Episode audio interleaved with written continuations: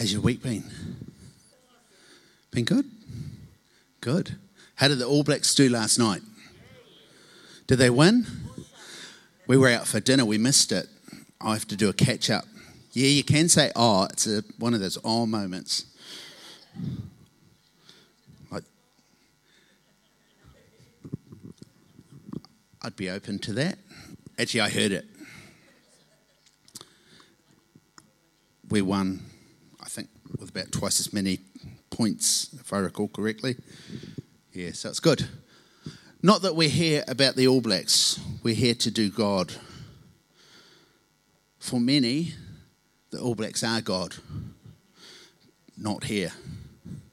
They're just mere individuals who wear a good looking black top and support an, a really great country that God is blessing. Hey, uh, if you got your Bibles this morning, how about we turn to uh, 2 James chapter 2, verse 22. 2 James 2, verse 22. Sorry?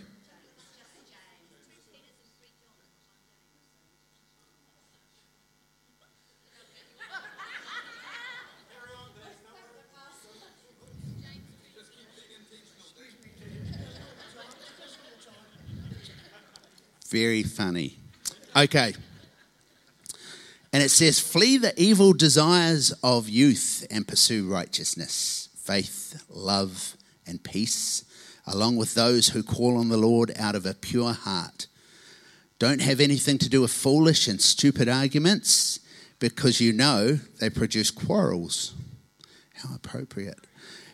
And the Lord, the Lord's service servant must not be quarrelsome but must be kind to everyone, able to teach, not resentful. Opponents must be uh, gently instructed in the hope that God will grant them repent, repentance, leading to them, leading them to a knowledge of the truth, and that they will come to their senses and escape from the trap of the devil, who has taken them captives to his will.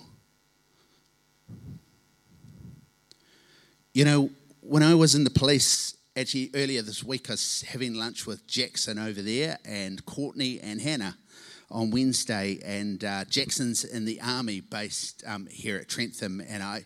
I was uh, remembering old times, and I said, "Oh, I, was, I, stayed at the army base there for three weeks during my police training, and uh, a week and a half of it was spent doing firearms training, and a week and a half of it was spent doing driver training and whatnot." Um, and what, part of that training, we would we went to Manfield and we spent a couple of days at Manfield um, uh, motor track or race track. I don't know what the official name is these days, but but part of the exercise that you would do was you would be in a lot of different cars, and at one stage you'd be in a pursuit car or a uh, or a, a, chase car, um, trying to catch the person who was supposedly the bad person. And what I found was uh, the person who was in the in the car uh, that was setting the pace was always a qualified uh, training driving instructor who was very skilled, and that and the driving instructors really were phenomenally skilled. And uh, then you had these recruits and that that were trying to learn their lines and and um, how to how to drive around corners fast and how not to lose control and that. And one of the funny things that would happen was the driving instructors they would slow down a little bit so the recruits when they were learning to kind of catch up to them uh, would catch up and be following through and now there when you're racing in a, in a car there are lines that you take that, that help you not to spin out on corners and stuff like that if you watch racing you know, racing with motor vehicles and that, you'll see that. But one thing that the instructors loved to do was they would let the car kind of catch up so it wasn't too far behind them, and then they would take wrong lines, which which if you're following another car and you're trying to do everything it does actually leads you into error and so and so you would end up like you know watching people and uh, you know you'd get your lines all out and you'd end up having to hit the brakes or slide out at a corner or something and they thought it was a great joke um, and uh, you, you know, it was all about finding the right way to go through a situation without losing control. Back when I was at university, I, I um, did a number of papers with a with a doctor. His name was Phil Ramsey, and he was a great guy and did lots of training and development and stuff and that. And and I remember one one afternoon on a Friday afternoon, I was sitting in a tutorial with him, and he told this joke.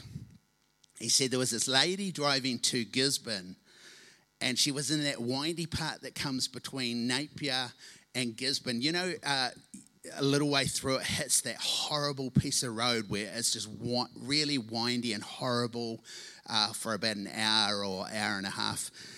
And so she's driving around that, and suddenly another car comes around the corner and it's on the wrong side of the road. And it's a male driver and it's a convertible. And as he gets closer to her, he yells out, Cow. She looks at him, she gets offended, and she yells back, Pig.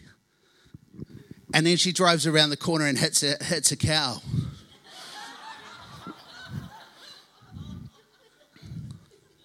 Why am I telling these stories?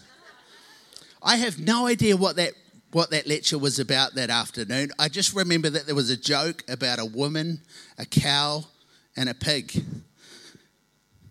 And I can't remember what the teaching point was. So why am I telling them? Well, one of the things I realize, and I'm speaking today, it's uh, intentional shifts or unintentional drifts. Intentional shifts or unintentional drifts. And one of the things that I realize in our in our walk in life, and it and and it goes with anything that we're doing in life, if we're not intentional about what we're doing, then unintentionally we can be taken off track. And one of the things that I realize as a believer in Jesus is that if I'm not intentional about what I am trying to do and where I am trying to go, circumstances will take me off track. It's just the way it is. If we don't push into God, we get pushed away from God. And I kind of, I was thinking about it this morning, and I, and I was think, kind of thinking about the tides. You know, when the tide comes in, you watch objects in the sea and you can see them coming in. And when the tide's going out, you see objects get sucked out. I remember years ago we were up with some friends uh, just out of Gisborne at a at a, a, little beach spot called Loisels, which is phenomenal. But some, I remember I was sitting down at a table with my brother, and I was just I was just in kind of in Christmas mode. I was just relaxing, and and I was kind of my mind wasn't even in it. We are just chatting. I was just sitting there in the sun, just you know, just brain was switched off, and I was just looking out to the sea, and our friends. Uh, were out at the water's edge. Uh, their kids were surfing, and Penny, our, our friend, was in the surf. And, and I was just I was just sitting watching them, and all the people swimming in the sea, and I was chatting to my brother. And, and then I started watching my friends, and I started noticing that Mark, the husband, was out of the water and he was over on some rocks. There was a reef next to it, and he was running across the rocks or hopping across the rocks. And I looked at him, something got my attention, and it didn't look right. And I thought, what is Mark doing? And then I, and then I looked at him more and I thought, what's he up to? And then I realized that um, his son Ashton and Penny were caught in a rip and they were actually being sucked out to sea. And he was running across the reef trying to get out to them to jump back in. Uh, luckily, there was a person on a kayak coming in from further out and he gave them a tow and they came back in and we jumped, jumped out and helped bring them back in. Uh, but I realized, you know, when the tide's going out or when you hit a rip, you can get taken out. When the tide's coming in, you get brought in. But then there's a slack period between high tide and low tide where everything just, and it's called the slack period. It's, a, it's the worst time to fish uh, because it's just everything's slack. And you just watch stuff and it just kind of drifts and it doesn't really go anywhere or do anything. But the thing I realize is when we're if we're in a sailing boat in the slack part of tide of the tide, we can actually move by raising a sail. And we can actually move as believers when things get slack in the world and, and there, there seems to be drift or potential drift by raising spiritual sails. And some of this comes through preparation. I was thinking about, you know, we use preparation in everything, don't we? The All Blacks, before they played last night, didn't just run onto a paddock and play the Wallabies. They actually warmed up. They, they probably spent all the day, well, they spent the week in practices. They spent the day thinking in their mind, these are the lines I'm going to run, this is what I'm going to do, this is, this is how I'm going to have wallaby for dinner. Um, you know, they ran out, they warmed their muscles up so they wouldn't injure themselves. They got, they probably warmed up to the point of being quite hot and, you know, really, really warmed up so they're ready to fire from the minute the whistle goes. You know, when we're doing school exams, we do mock exams. What's that? That's warming up, that's practicing, that's preparing. When we're when we come to church in the morning, we do a prayer and production meeting and we spend time praying. What are we doing? We're preparing for the service. The musicians come early. They normally arrive about 8:30 in the morning and they practice, they rehearse. They don't just get up at church time and just suddenly sing some songs, though they probably could, but they don't. They turn up and they practice, they prepare. And the singers actually warm up before that. They spend time warming up their voices, and, and uh, no doubt the musicians practice and warm up and learn this stuff before they get here, or I hope they do.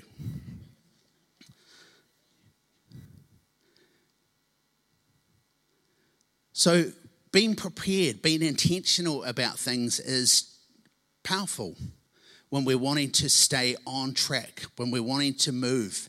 And so, I've got a couple of thoughts around that, and a, and a couple around around sort of it's obviously our our um, thought is always towards God.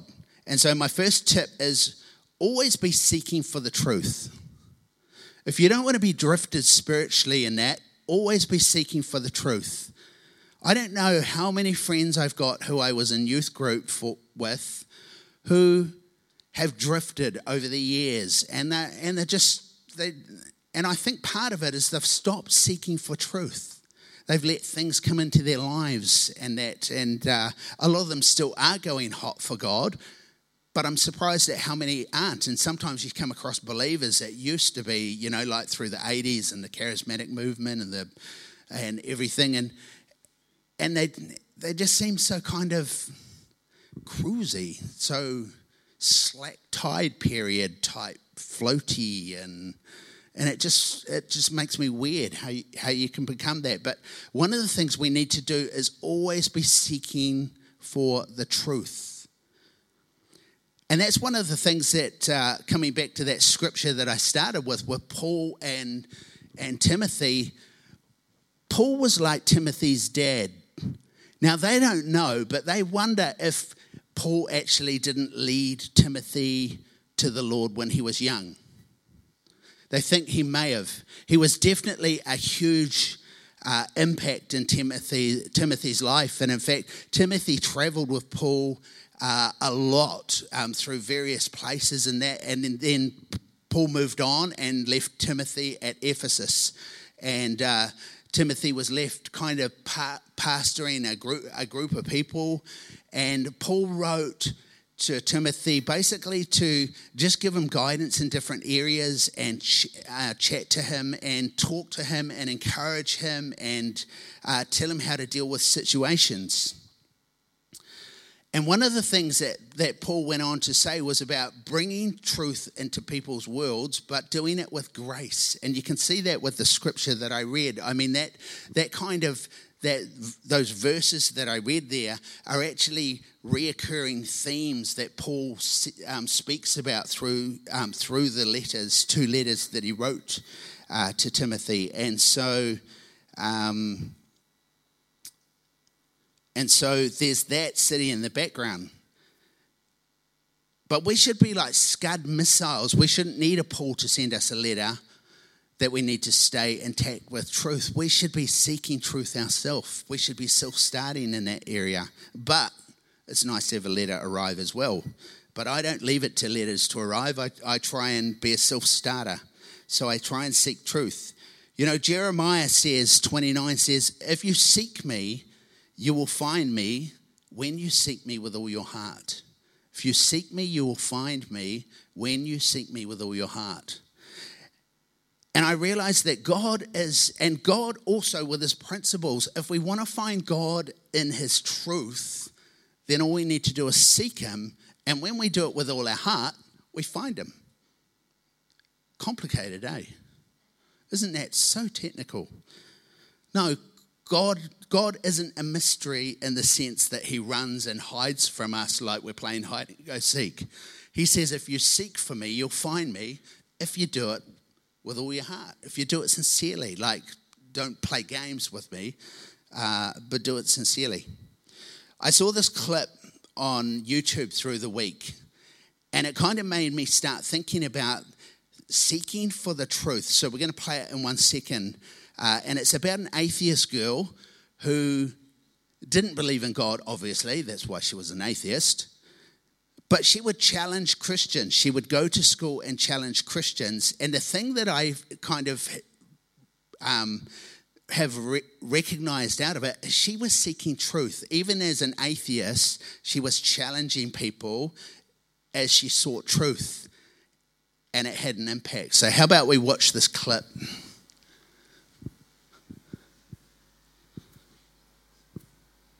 The thing as an atheist is that all of these values why am I important?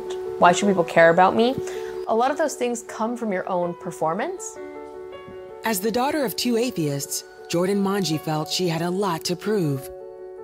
You have to understand, my family is very competitive. There's always been a high priority on being the best.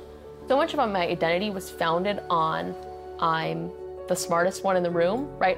I'm not the prettiest, I'm not the most athletic, right? I'm the smartest. At 11 years old, Jordan decided there was no God and began openly challenging her Christian classmates. I would bring the Bible to school with post it notes where all the contradictions were, and then I would say, Tell me why this isn't a contradiction. And they couldn't really do it. But in high school, Jordan started to see a contradiction in her own beliefs. She considered herself a good person, but that raised a question she couldn't answer. Where does morality come from, if not from God? why is something right or wrong? Why do I believe in human rights? I don't believe in a God. So where are these things coming from?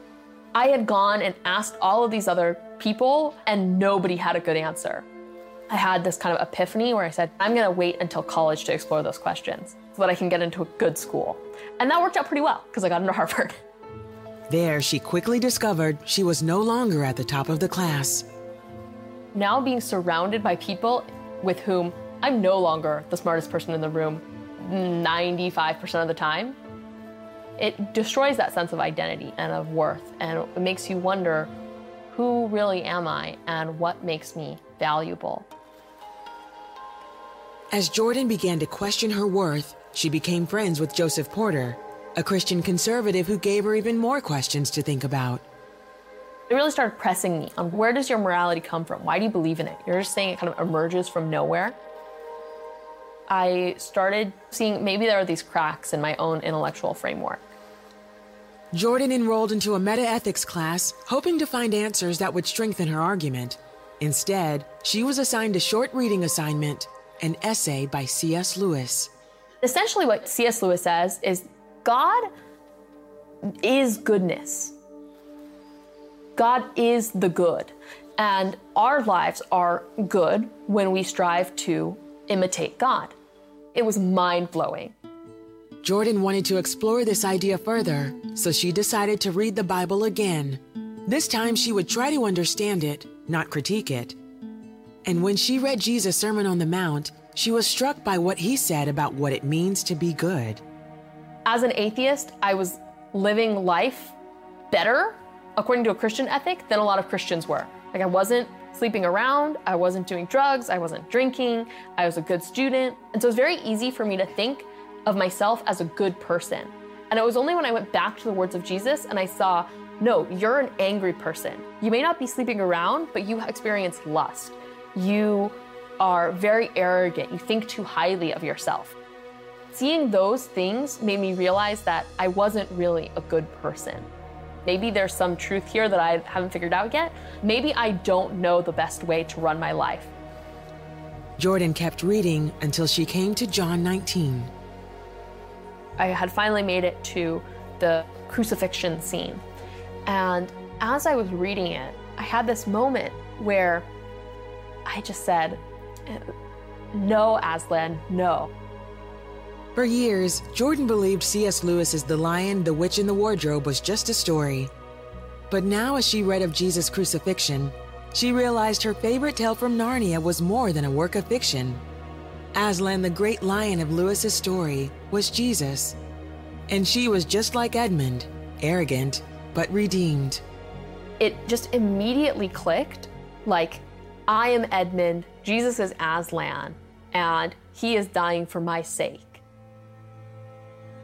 Seeing it now with me in the story was just a totally radically new way of looking at it and realizing kind of my own sinfulness in that moment and my own need for healing from that sin made all the difference in how I read it. And so I started just crying, thinking about, really thinking about Aslan, but thinking about Jesus through that process.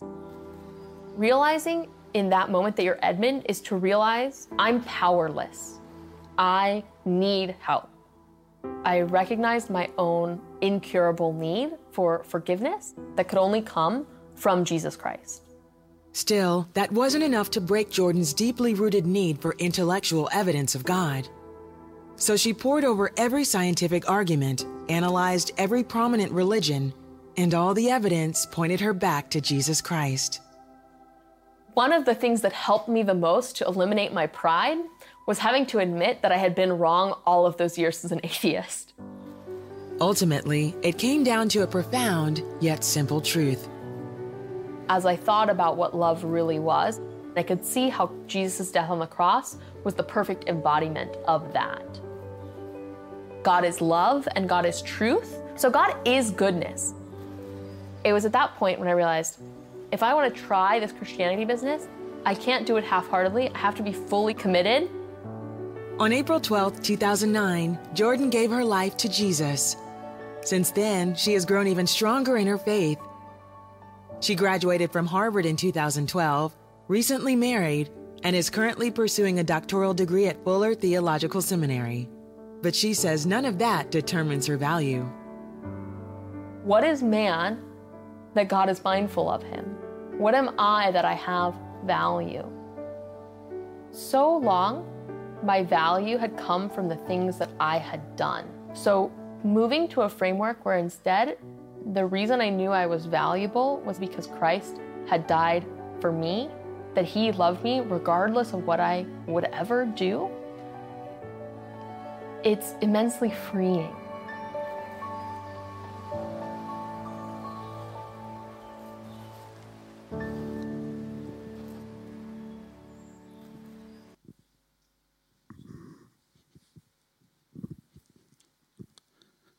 Great? Gina come up to me at the start of it and said, You said James is your scripture, it's Timothy. And I went, Oh, is that what I did? Tip two. So, always seeking truth.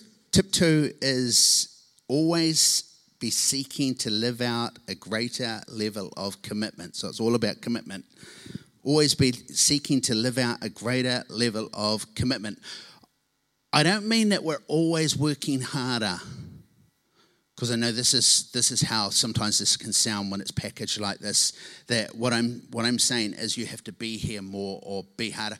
I'm just meaning that we're always uh, when we're always intentionally from an attitude um, perspective, looking to be more committed to God, that we're never resting on our laurels, never resting on what happened yesterday, but always looking forward to always pushing to God harder. I don't know how it works, but I, but if you keep that focus right, God keeps honoring it and turning up. And I, and I say that from personal experience. Um, I had this wonderful um, situation uh, this week. Last week, last Sunday, I was speaking to Kumidini, uh, who isn't, I don't think they're here today. I think they're out of town in Palmerston this weekend. Uh, but we were sitting down having coffee, and she said, We've got a neighbor who has a drug and alcohol addiction problem. And he's uh, so bad that he's actually at the hospital in the treatment centre there with a guard on his door so he can't leave. It's not the first time this has happened. Um, and she said, I'm not sure what to do about it. And I said, Would you like to go and visit him and I'll come with you? So she said, Yes, I'd love that. So on Monday, we, we headed on to um, Hutt Hospital and went and visited this person with the guard on the door. And, uh, you know, I didn't I just went as moral support. And I thought, I don't even know this person. I don't know what their attitude's going to be like. I don't know if I walk into the room and they're going to they're going to fire up or exactly what's going to happen. But we walked in and and just shook his hand, and he was very happy to have visitors and whatnot. And I and we just sat down, and I just sat and listened to Kumidini, and I said, I said, pretty much zero, really. You know, I'd say close to zero. And I just sat there and listened to Kumidini, who uh, just chatted and talked and then put the thumbnails on um, because he knew about the gospel and started really talking to him like what is going to change? What are you going to do? How are you going to rectify this? And and he had decided that he was going to give god a shot and uh, give his life to god. And then he and then he said so where do we go from here isn't that cool so what do we do? Where do we go from here? He, he looks to us and, okay, how does this work? What do we do? And uh, so I was so proud of Kumidini. Um, and and um, to answer that, that question, uh, they went and visited him a couple of days ago, and I'm going, uh, I think, tomorrow to visit him again. And then we'll just get together weekly and start just ongoing the journey and seeing how and where. Um, but obviously, we all know when you're talking about things like P addictions, um, it's pretty hard yakka. Uh, and it's and it's a difficult road ahead, so it will not be smooth sailing. Um, but I was so impressed by Kumidini because she committed to do something really, really difficult, and she followed through on it. And I know that's not the first time she's done that. She's led people to the Lord before. She's a committed woman and she's a light to God and she's a great disciple, an example of what we all should be like. Just because, and she didn't have all the answers, she didn't know what to do, like she didn't know exactly how she wanted to go about it, but she knew she was willing to do something and when the opportunity was there, she walked through the door and did it. Isn't that cool? Maybe we should all be like that. Maybe I should be like that more too. That was an example to me. I was greatly encouraged to see Kumidini doing this great stuff, and it and it bodes well, and it, and it's a great example of you guys and the depth that you have, and uh, the commitment that you have as a church towards others. So I, I say this as an as not a, you don't measure up as as an encouragement to us all that we can we can do this. You know, we can see someone broken and we can step in and intervene and do something about it by just by just doing that. You know, her friend turned up and he just started asking her questions and talking to her about truth and morality and everything. And it started raising questions with her own situation, and she realized that her own situation wasn't right, and she needed an, a new way of rationalizing things, a new, moral compass. Isn't that cool? God came in. When you search for me with all your heart, you find me. 1 James says, Come near to God, and he will come near to you. It's a promise. He comes near to us, and he comes near to others when they search with all their heart. I love the message. So that, that's, that's James 4, verse 8. And the message puts it this way So let God work his will in you. Yell a loud no to the devil and watch him make himself scarce. Say a quiet yes to God, and he'll be there in no time. Quit dabbling in sin, purify your inner life. Quit playing the field. Hit bottom, cry your eyes out. The fun and games are over. Get serious really serious, get down on your knees before the Master. It's only that way you'll get on your feet. It's a little bit longer than come near to God and He will come near to you. And then it has a few more, a little bit about um, encouragements and that. But I love the way the message can make things so much longer. Point three always be seeking to pace yourself for the race. This is something I really think about a lot. Um, I've always said that we run a marathon, that, that the Christian walk is a marathon, and we and I've seen people burn out because they go too hard for too long, too intensely. I heard a speaker a few years ago, and he he summed it up like this. He said, "People say life is like a marathon or the faith is like a marathon, he said, I don't agree with that. He said, I think life is like a marathon punctuated by 100 meter sprints here and there. That sounds tiring. But I totally, I actually agree. We need to pace ourselves, but just like in life, we have things that back up and they become quite intense for periods, but then we drop back down to the pace that we were at. So life's at a marathon. Life is a marathon. You know, I think I've told this story before, but I, I accidentally got picked to represent our school at the Manawatu Athletics. And, and it went like this it was a sports day at intermediate. Uh, we were running around the track. I don't even know why, because I didn't like running, but we all had to run. I think the teachers miscounted and thought Olsen's been around one once more or twice more than he really had. And suddenly they said to me, You won. And I'm like, Won what? You know, like, were we racing? I didn't even know. I thought I was going backwards. So I got allotted to go off to this represent and race at the Manawatu Athletics, where I got trounced. trounced. Is it trounced? That the right word? I got I got dragged through the mud, beaten up, and crushed, basically, putting it nicely. But I tell you what, I led the field for about the first 300 meters. See, I didn't realize that you got to pace yourself. It was a 1500 meter, which I hadn't done the first time. I think I probably ran about 1200 the first time. They miscounted. Olsen won. No, he didn't really. He lost badly. I went out and I watched it even at the Olympics last week. I watched runners. See, to run at that distance, you have to know when you're going to make your move, when you're going to push out. And, and if you push out too early, you get ahead of the field and you look very impressive, but then you start to tire and the rest of the field come through and leave you behind in, in their dust. That was me at 300 meters of the 1500 meter race. So we have to pace ourselves.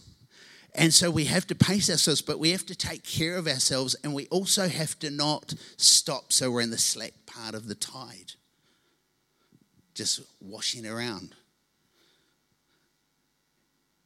You know, Equippers Church in Auckland, I was there some years ago, and they talk about a thing that they really push with their youth and their young adults and their entire church. And I've, I've really remembered it, and, I, and it's part of me, it's part of who I am. They talk about being on mission 24 7. On mission 24 7. That means when I leave church and I go to the service station, if I get an opportunity to share about God to someone, I'm on mission. That means if uh, I stop, I'm walking through town and I see someone needs a hand, you know, something has happened, I'm on mission 24 7. That's me. I'm that guy. It means I'm it means I don't I don't turn up at church and think I can do church on Sunday and then I can switch off the rest of the day or the or you know Monday it doesn't matter I can go back to what I was doing. No, I'm on mission 24/7. It's who I am. And and that's my challenge to us is to actually move to this part where we're actually intentionally on mission 24/7. But not being Superman See, one, one thing, I've, I've got my Batman top on. But one thing, one thing I used to have to teach police when I did training and development was, especially the new police, they were so keen. They wanted to be a police at, at work all the time, and they wanted to, and they just wanted to be out doing jobs all the time. And I said, you can't be a police officer 25/7, 24/7. It's not healthy. You can't be at work 24 7 it's just not healthy. We burn out. So we've got to have rest parts. So, so we do need to rest, but we also need, there are times where we hit that 100 meter dash and we need to be on mission 24 7 through it all as well. I hope that makes sense. In a nutshell, it means a mission to work relentlessly to seek out God. It means a mission to relentlessly seek out the lost. Will you care about the lost enough to take the opportunities you get and share with them? When you come across broken people, will you say something? When you get opportunities to invite people to church, will you say something? Doesn't have to be anything heavy, but try and get people. If you're not sure how to give the gospel, take someone to them or bring them to church and we will we will say stuff up the front about God. It's just what we do. I don't know why. It's just what we do. Will you stay white hot 24 7? Stay hot. Don't let anything cool your heels. And will you be on mission to impact others around you to be white hot as well? That should be our goal. We should care. We should care about our friends. We were catching up with friends last night, and they've been believers for a long time, and and I haven't seen them for a while, and I'm I'm thinking, where can I impact? You know, can I make an impact? Can I increase the heat in their lives? Can I, you know? I do that with all my friends. I think, how are you doing in God? How are you doing? Are you, doing, are you hungry for Him? Do you care? Do you, are you hungry for people around you? Like, do you, do you care that people in, around you know Him? Does it matter to you? Because I think God wants us keen. Keen as keen. Band can come up, thanks. So I'm going to leave it with that challenge. Just to go away and ponder and consider where do we sit in our mission, 24 7 mission with God? Do we have a mission? Should we have a mission? I think we should. I think the Bible is very, very clear that we should have a mission. Jesus gave us missions. If we're in Jesus' camp, we have a mission. We can't, we can't say, I'm out, I punch out. We're his followers, his disciples, we have things to do. How about I pray? Father, I thank you, God, that you have come into our lives and that you love us. I thank you for every single person here, that you love every single person here And I thank you that you've given us knowledge of yourself and that we have the ability to affect people around us as well and share your love with others. And we just pray your journey with us. Help us when we get opportunities. I just pray that you gently speak to us and help us to have words to say. Nothing heavy, but just be able to be sincere with people and talk with people and be be the real deal. But I just pray that people will just see something different in our lives. They'll see a peace that's in our world, something over us. And they'll recognize that we come from you, we live for you. I just pray you be with every single person this week, through the week. Help us all to take our opportunities to make a mark for you. Father, we pray in Jesus' name. Hey, just while every head's bowed, um, I just want to give anyone who wants to an opportunity to actually make a decision to follow Jesus today.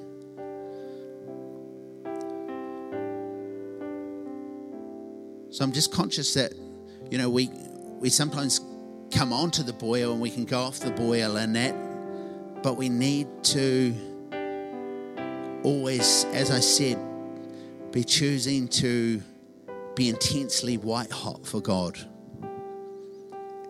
And so if if there's anyone who hasn't made a decision to follow Jesus, or maybe you've drifted a bit, maybe you feel like you need to come back and just just give it a little indication to God that you take it seriously and and you've given first place, why don't you raise your hand and I'll pray for you. I won't bring you up the front but I'll pray for you where you are. So if there's anyone wants to make that decision, just pop your hand up and I'll pray.